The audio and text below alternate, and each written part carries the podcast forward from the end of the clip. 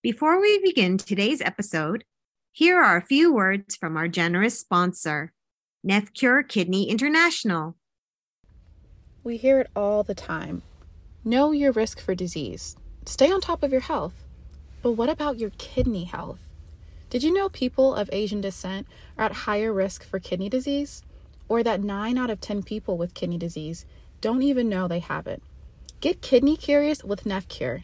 NephCure provides tools to help you stay on top of your kidney health, including a short, simple quiz to determine your risk, access to expert kidney doctors, and tips on kidney nutrition. Learn more at nephcure.org.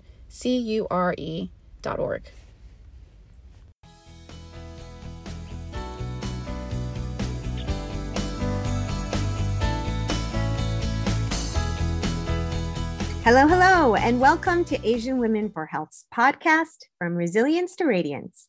I'm Audrey Peck, your host, here to amplify the voices and lived experiences of Asian women as they raise the volume on important and often underreported health issues impacting our communities. We hope their insights along their health journeys will serve as a source of inspiration and empowerment for you. Today, I'm delighted to welcome our special guest, Sabrina Chow, who is joining us from New York City. She's an avid nonfiction writer and journalist who has a combined gift and flair for creative writing. She's currently pursuing her MFA at Columbia University, where she teaches creative nonfiction. And if I were still a student, you bet I would be in the front row of her class. Sabrina's reporting often focuses on subcultures, while her personal writing explores patient and feminist identity within Asian culture. Today, she'll be drawing from her own experiences to share with us her health journey with minimal change disease, or MCD, a kidney disorder that can lead to nephrotic syndrome. Welcome, Sabrina. Hi, Audrey. Thank you so much for having me. I'm so excited to be here and to chat with you today. Let's start by learning a bit more about your background. Uh, I understand you're a daughter of two Chinese immigrants, yes? Yeah, I am. Um, so, my father is from Shanghai originally, and my mother is from Beijing. Uh, I was born in Pennsylvania, a quiet suburb, and I grew up, you know, in Montgomery County, very quiet area right outside of Philadelphia, 45 minutes away.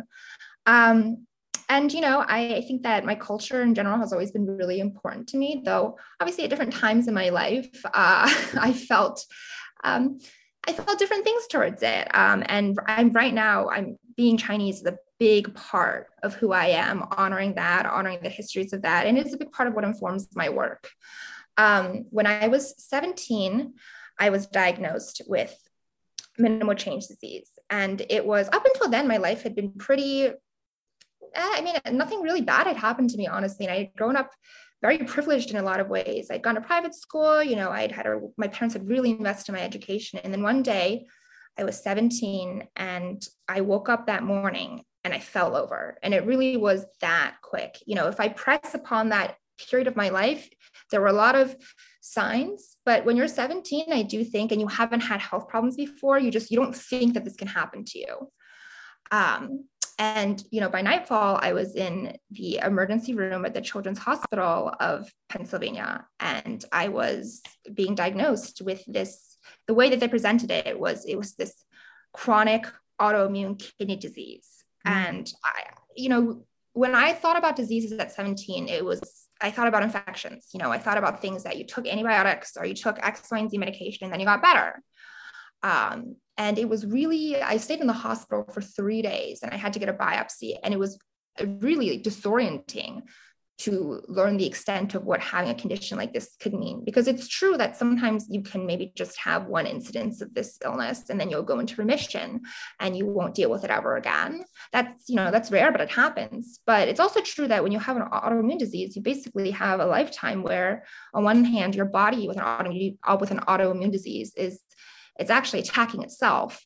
And you will have sometimes these cycles where you go into remission, you get better, and then you have a flare and you're sick again. And it can be really chaotic and it's hard to plan around. So I spent probably from 17 to 18, really, that year was just about convalescing. It was doctors and medications, and you know, why can't I sustain a remission? At the same time, I was trying to apply for college, and it was a question of, well, am I even going to be able to finish off this senior year of high school? Um, and now I'm 25, and I have been in remission. I want to say seven years now. Yeah, I think around yes. seven years. Any symptoms prior to your diagnosis?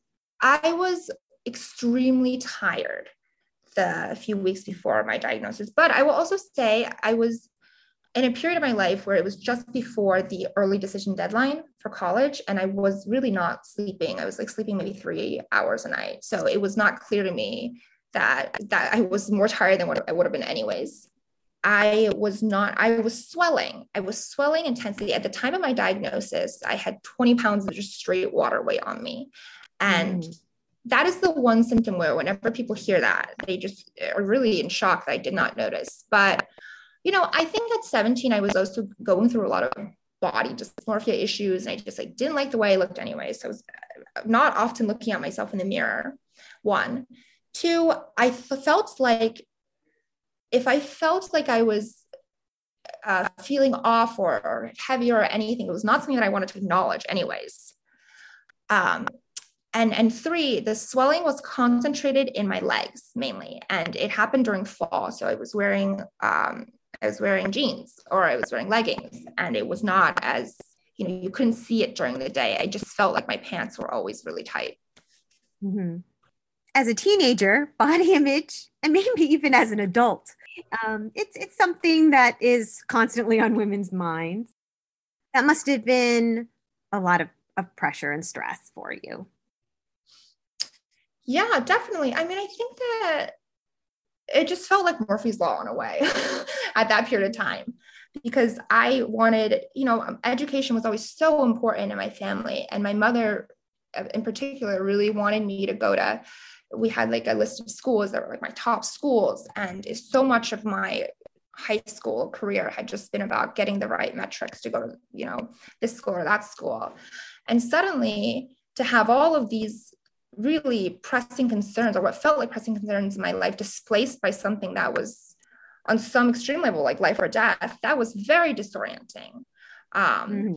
and i also felt i felt a certain amount of shame. And this is where my uh, my experience as a patient intersects with my culture. I felt a lot of shame over how i potentially had contributed to my illness in the sense that I knew I was extremely stressed out for a lot of my high school career. I knew that I was not sleeping enough. I knew that I, you know, I at a period of time I was like putting caffeine patches on my body because I really I had to stay up that extra hour to study for this exam or whatever. Um, and the way that we talk about medicine um, in Eastern philosophy, often it's a lot about looking at, okay, well, diseases develop because of an imbalance in different forces in our body, right? Or because of an imbalance in energy. Um, and a lot of how we talk about treating diseases in that culture also is about resting and eliminating stress and, and kind of balancing these different elements um, in our in our constitution so i really felt like at a point that stressing myself out in this way. I had done this irrevocable damage to my body. And you know you look at it scientifically there's a huge genetic component to this disease. Um, mm. and also the way that i was my um, the etiology of my disease it was determined that it was is idiopathic. So they did not know for certain how it happened. But it seems very likely that there was a genetic component. And then i had caught an opportunistic infection. Um, i was sick a week or so before I was, I ended up in the hospital. I caught this really bad bug of some sort. And it was mm-hmm. likely that that infection made my body just go haywire and it triggered an autoimmune response that became dysfunctional. And so my cells started attacking my own body. Oh, my. Well, I'm grateful that you're in remission now. But, you know, I mean, kidney disease is very prevalent among Asians. Mm-hmm. and um, but i don't think people often talk about it even in your own family can you mm-hmm. speak to how your diagnosis impacted the way you relate to your family members they mm-hmm. are battling their own health issues or um, friends and community yeah definitely i think that's such a good question um, i think that when I was first diagnosed, I felt a lot of shame. And this was, you know, this, there was a multi-dimensionality to the shame. On one hand, it was, you know, how I contributed to my disease, et cetera. On the other hand, it was that the disease had certain physical presenting symptoms, one of which was the swelling, which can kind of, you know, distort your appearance. But the first line treatment for pretty much for a majority of autoimmune diseases is steroids. So they're going to use steroids to tamp down your um, immune response. The problem with steroids is it can lead to a lot of um, side effects and a, a, host of physical side effects, some of which I think can be quite disfiguring. Um, patients are known, patients on long-term steroid therapy are known to, to gain a lot of weight, for instance. Um, but also it gives you something called moon face, where you get this very swollen look on your face that can make it seem like you also gain a lot of weight. You can get something on the back of your neck called a buffalo hump, which is a fatty deposit. But I, I felt, you know, I felt like a freak for a long time, and it made me not want to be around people because I felt like they could just see this disease written all over me, and that I had somehow be- become defunct. Um, with my parents, it was difficult because I knew they were trying very, very hard. But I feel like I also grew up in a family where they really did not want to baby me emotionally and they didn't want to coddle me. And so a lot of it was like, okay, well, this happened. You have to take care of yourself. But I mean, you have to move on with your life. You have to accept that this happened. You have to accept that this is what it's going to be like. Um, and you you have to you have to just grow from this and roll with the punches. Um, and I think looking back now, that was important for me, and it definitely helped in gaining a later acceptance. But at the time, it felt really alienating because I think the worst thing about this disease was, to be honest, I wasn't in a ton of physical pain. Um, it wasn't like my kidneys hurt or anything. I, I, everything that was going on was sort of quiet. It was affecting my labs. It was affecting, you know, uh, things like when urine output, stuff like that, because the kidneys are the filtration system of the body. Right. But I felt a lot of emotional pain. Honestly, I felt very alienated. Um, I felt very, I felt like a freak. I felt like I was never going to get better, and having to come to terms with what was the rest of my life going to look like. Um, I didn't want to be around people. There's a certain point where I stopped leaving my house, and I think I honestly was borderline agoraphobic. Um, I, I had just a lot of, I think, emotional stress that I did not feel like was addressed, and that was something that even with my doctors, all of whom I'm, you know, I'm grateful for and immensely indebted to in so many ways. I just felt like that was not something that was discussed or that I didn't really have the resources for that. Um, in terms of community. I, one of the things that made the trajectory of my disease bit bearable was when I got more involved in patient communities. Um, you know, looking at Inspire pages, they do a lot of different um, support groups, online support groups, and just the communities. And you know, different messaging boards for patients with a certain disease. Um, NephCure, when I got involved with them, I think that, you know, they do a lot of advocacy for uh, nephrotic syndrome specifically. They focus on that. And it's a rare disease, you know, so it doesn't have a lot of advocacy in general. Um, and they have patient stories, but they also have events for patients and they will connect you to um, basically like a support uh, body or someone who's gone through this disease that can kind of talk to you about options. That was so important um, but also just later on finding other young women who had autoimmune diseases, um, even if it wasn't my disease, and speaking about the you know the commonalities between our experiences and that made me feel so much less alone and i think that is why i so believe in the power of narrative and testimony and that i so believe it can be uh, absolutely a form of um, advocacy but it sounds like you found your way. Um, and NephCure is actually how we got connected. So mm-hmm. I am extremely grateful that um, you were able to get involved with the NephCure community. And in addition to being an advocate um, around this health issue, have you also participated in any clinical trials or studies? Yeah, actually, that was how I got connected to my current um, nephrologist, Dr. Lawrence Holzman, who works at uh, the University of Pennsylvania Hospital System, and he is he's amazing. I mean, I always tell him whenever I see him, I'm going to dedicate my first book to you. and I really, I really mean that. But he is, I, th- I think he's the lead investigator. Um, but he heads a study called, it's called um, CRIC, and it is basically a longitudinal study looking at the quality of life metrics of patients with kidney disease. Specifically, I think it's um, nephrotic syndrome. I got involved when I was 18 and newly diagnosed, and I've been part of that study. I'm still part of it now.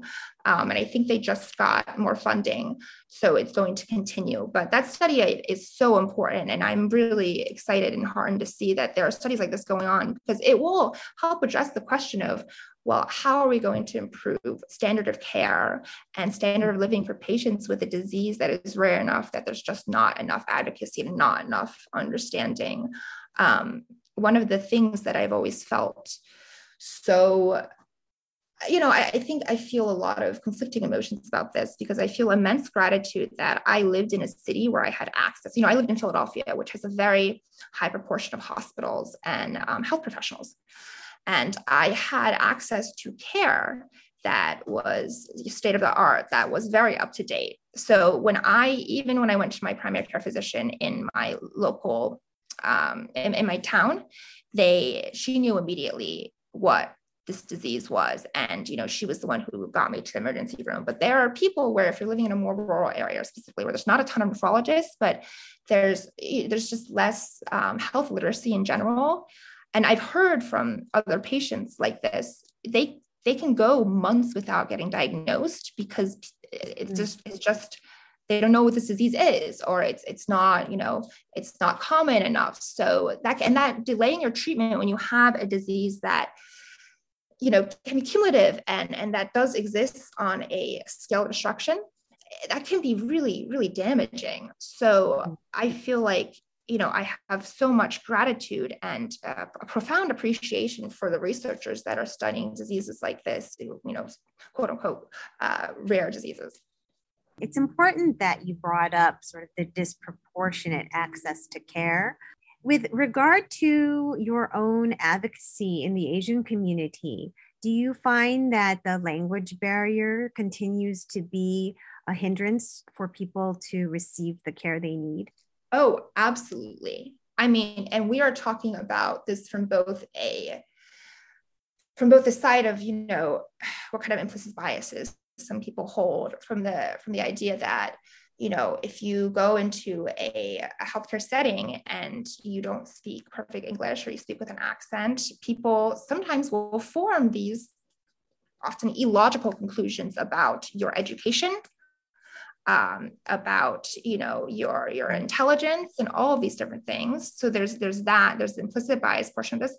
But also in general i mean there's this other i think in some ways like more neutral and valence problem which is just that if you go into a healthcare setting and you do not understand what the provider is telling you you could be missing out on essential information to your to your health you know to your well-being um, mm-hmm. and that you know, sometimes maybe it doesn't matter as much, but sometimes that can be seriously damaging. Um, I I did some reporting on a piece about how language barriers lead to health inequities, and it was you know it was heartbreaking and, and tragic to hear these stories about a lot of times it's the children of, of immigrants who have to take on the role no matter their what their age is of going into these healthcare settings and having to hear information.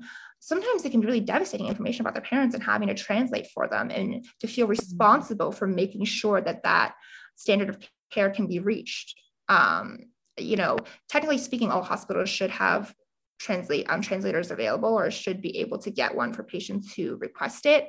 But you know, a lot of times in practice that that just doesn't happen, and that can I think be extremely damaging. It's way underlooked. Exactly. On a personal note, are you multilingual and are you able to communicate with your parents on these health matters in their language? Yeah, so I do speak um, Mandarin, and I, uh, you know, my Mandarin is, is, you know, rustier than it used to be.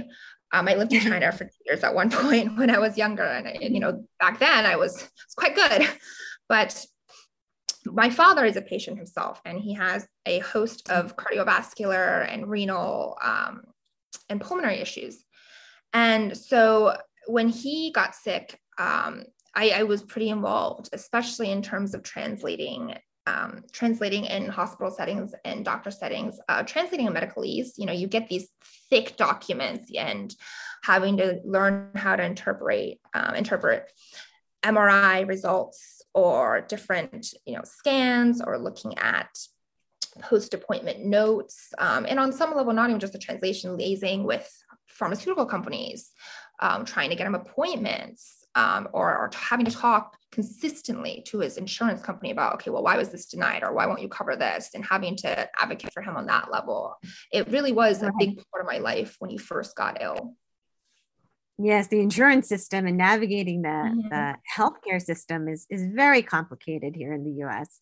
Mm-hmm yeah i'm sure it's he appreciates um, you being on by his side yeah i mean it, it's something that i felt i mean it felt even more than responsibility like it was a duty. Um, and you know maybe that can be tied back to a lot of the confucian standards of my culture. Mm-hmm. but what i will say is even for someone like me where you know english I, I feel very fluent in it. And uh, you know i'm a writer. I would consider even there's a certain mastery of the language for me or what i aspire towards even someone like me who has all the resources and the education to be able to navigate the system, it was still disorienting. In a lot of ways, I think disorienting purposefully, you know? And then to have other patients who do not have that, who do not have the language skills to have to try to even um, navigate that. I mean, you can see obviously why there are serious health inequities in this. Um, let's talk a little bit about your passion for writing because mm-hmm. it seems to be at the heart of who you are. Mm-hmm. Um, how did your passion for writing initially evolve? You studied at University of Pennsylvania, um, and I like the combination of both, you know, fact-based journalism and creative writing. So if you could speak to that. I always wanted to be a writer and that is so cliche and when you read essays about writers they're like why write? And that's the first sentence. You're like oh god. But it, it really it never felt much like a choice for me because writing is so much of how i process the world and how i see the world. You know i i think that if anything, one of the things that I feel a lot of almost embarrassment over is the fact that I'm just never as articulate in person as I can be on the page. Um, writing is truly one of my mentors said to me, I mean, your writing is is how you reveal who you are, and I, I believe that to be true.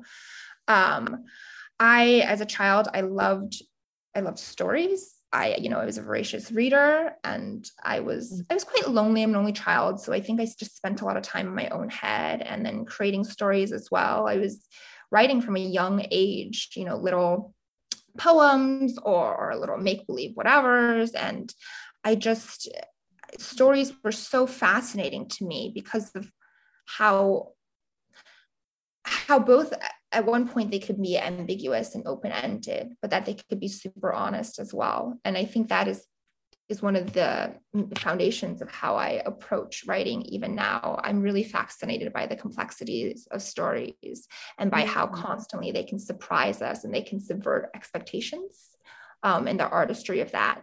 But on a very real level i think that i really believe in this idea of testimony which comes if i'm correct from the the Latin word testis, which is about, um, which is, which means to witness. And I think, you know, mm-hmm. when you tell a story, often it's about, it's about sharing something with an audience, you know, it's about revealing something about X, Y, and Z to an audience um, and having them bear witness to that. And so that's one of the main reasons as I write as well that influences my journalism, but that also influences my personal essays. You know, we talk a lot in this field of memoir and personal essays. It's not just about the I, it's about how I can shed light on some universal feeling or how talking about the I can help connect other people who have felt that that emotion or that experience. Um, mm-hmm. it, in some ways, it's the I that's always trying to transcend the I. And I think you're a beautiful writer. I have found your reporting on on subcultures especially intriguing. I mean, I think you're like on a from my view, I, I think you're like on a, a cultural quest as both uh, an investigator, right? Mm-hmm. Um, the reporter side, but um, a creative storyteller mm-hmm. as like you said you bear witness to changing societal norms. So you've written some truly compelling pieces um, around women immigrants youth.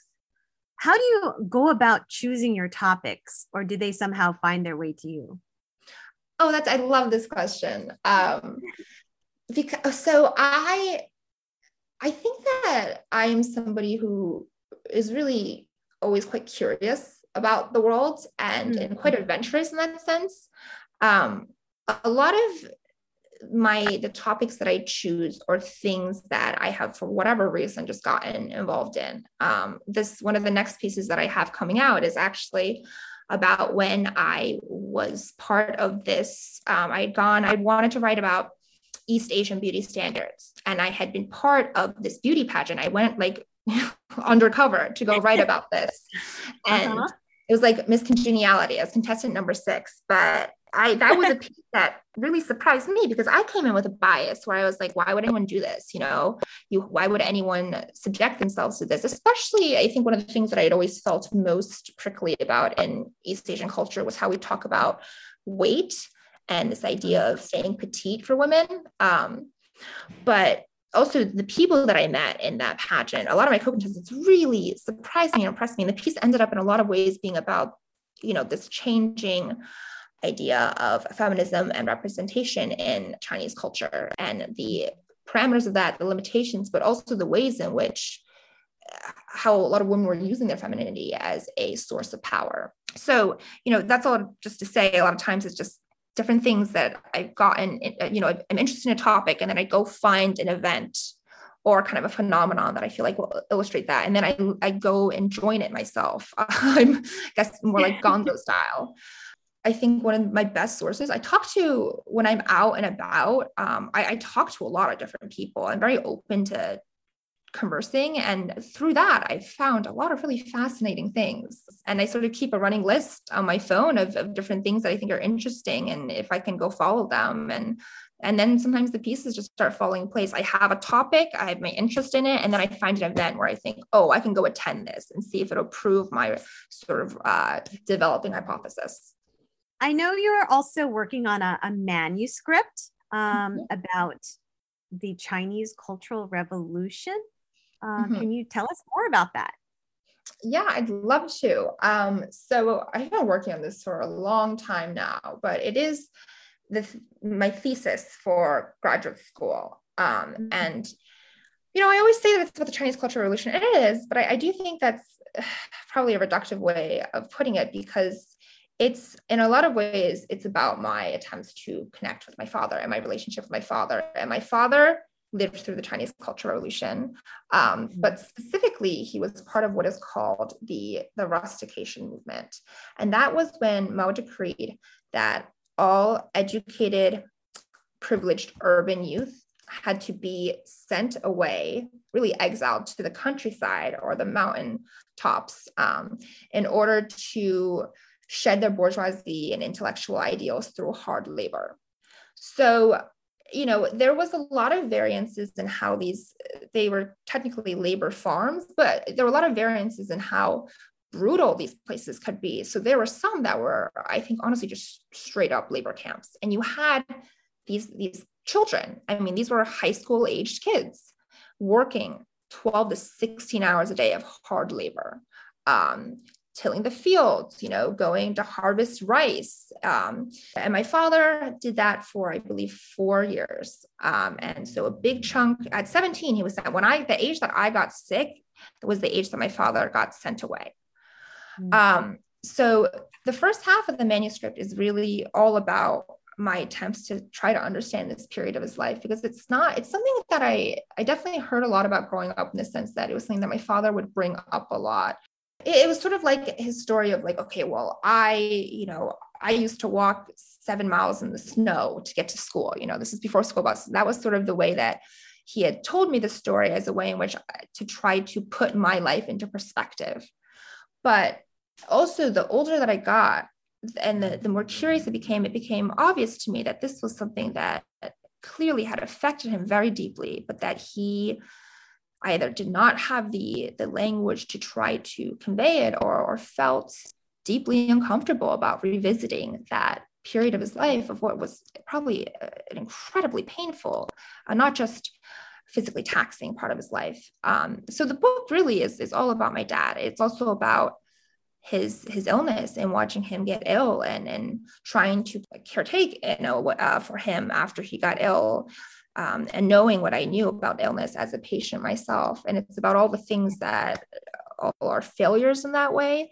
But I think at its core, this book is very much an attempt for me to understand and to connect with my father. And I always say that I wrote this for children of the Chinese diaspora, or I'm writing this for children of the Chinese diaspora because I think it, I think it's common to feel in my culture a little bit of estrangement from our parents, from the idea that they have not only all that they've given us and this the, the immigrant story of you know hard work and and living through a lot of of cruelty sometimes and a lot of um, you, you know a lot of, of, of poverty and of sweat and toil in order to give to your children the life you never have. But also the idea that my father lived through something where you know regardless of how much research i do regardless of how much you know how many interviews or te- uh, i read or memoirs i read from period to that period i would just from um, how many memoirs i read from people of that period of movement i would just never fully be able to understand that what he went through. That is, is such a, an, an amazing journey you're embarking on. And at what point was he really willing to share all of this openly with you the first time I really thought about, because originally the piece was just about, originally how I conceptualized the memoir was just about writing about uh, loving a patient as a patient. You know, it was really very focused to the patient lens. And I became convinced that I could not tell the story and I could not do it justice unless I really fleshed out my father more um, because I think a lot of his reactions later when he got sick and a lot of the ways in which he dealt with it were absolutely um, behaviors formed out of what he had gone through and how he had learned to uh, to accept suffering and accept a lot of the injustices in the world. Um, so I, I, I was pretty upfront in that I was like, Dad, I want to write about I want to write about um, the time when you were rusticated because I think it is taught very poorly in the American canon, frankly. It's something where I remember being in high school and, you know, you had these like immense immersive units on the French Revolution and the Russian Revolution, these like thick textbooks. And when we learned about the Chinese Cultural Revolution, I remember we got a textbook that was the, it was like so slim. It was paperback and it was so slim and it was like 200 pages at most, trying to talk about this incredibly rich part of history, a mm-hmm. contemporary history, really. I mean, the people that grew up during the revolution are, are our contemporaries. Um, and the rustication movement was not that long ago.